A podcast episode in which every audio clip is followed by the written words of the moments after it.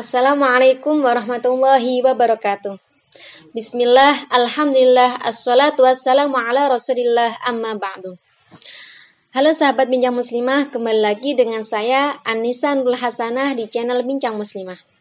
Sahabat Bincang Muslimah, orang yang tidak melakukan puasa di bulan Ramadan maka ia memiliki kewajiban tertentu yang harus dilakukan sebagai gantinya. Dalam hal ini, di dalam kitab Safinatun Najah karya Syekh Salim bin Sumer dijelaskan bahwasanya ada empat macam kewajiban yang harus dilakukan bagi orang yang tidak berpuasa di bulan Ramadan. Bagian yang pertama, wajib mengkodok puasa plus wajib membayar fidyah. Orang yang memiliki kewajiban ini ada dua.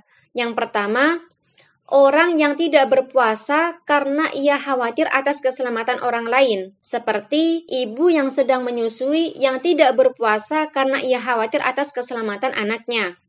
Yang kedua, orang yang tidak berpuasa pada bulan Ramadan, lalu ia tidak mengkodoknya hingga datang Ramadan berikutnya, maka ia wajib mengkodok plus membayar fidyah. Bagian yang kedua, wajib mengkodok saja tanpa harus membayar fidyah. Contohnya banyak sekali, seperti orang yang sedang haid, nifas, sakit, atau sedang berpergian, maka ya cukup mengkodok saja tanpa harus membayar fidyah. Terus bagian yang ketiga itu wajib membayar fidyah saja tanpa harus mengkodok. Siapa?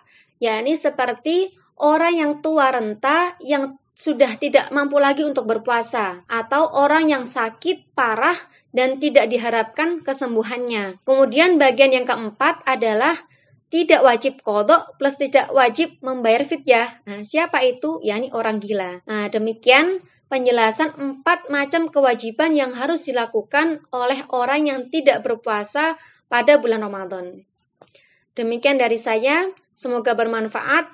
Wallahu muwaffiq. Wassalamualaikum warahmatullahi wabarakatuh.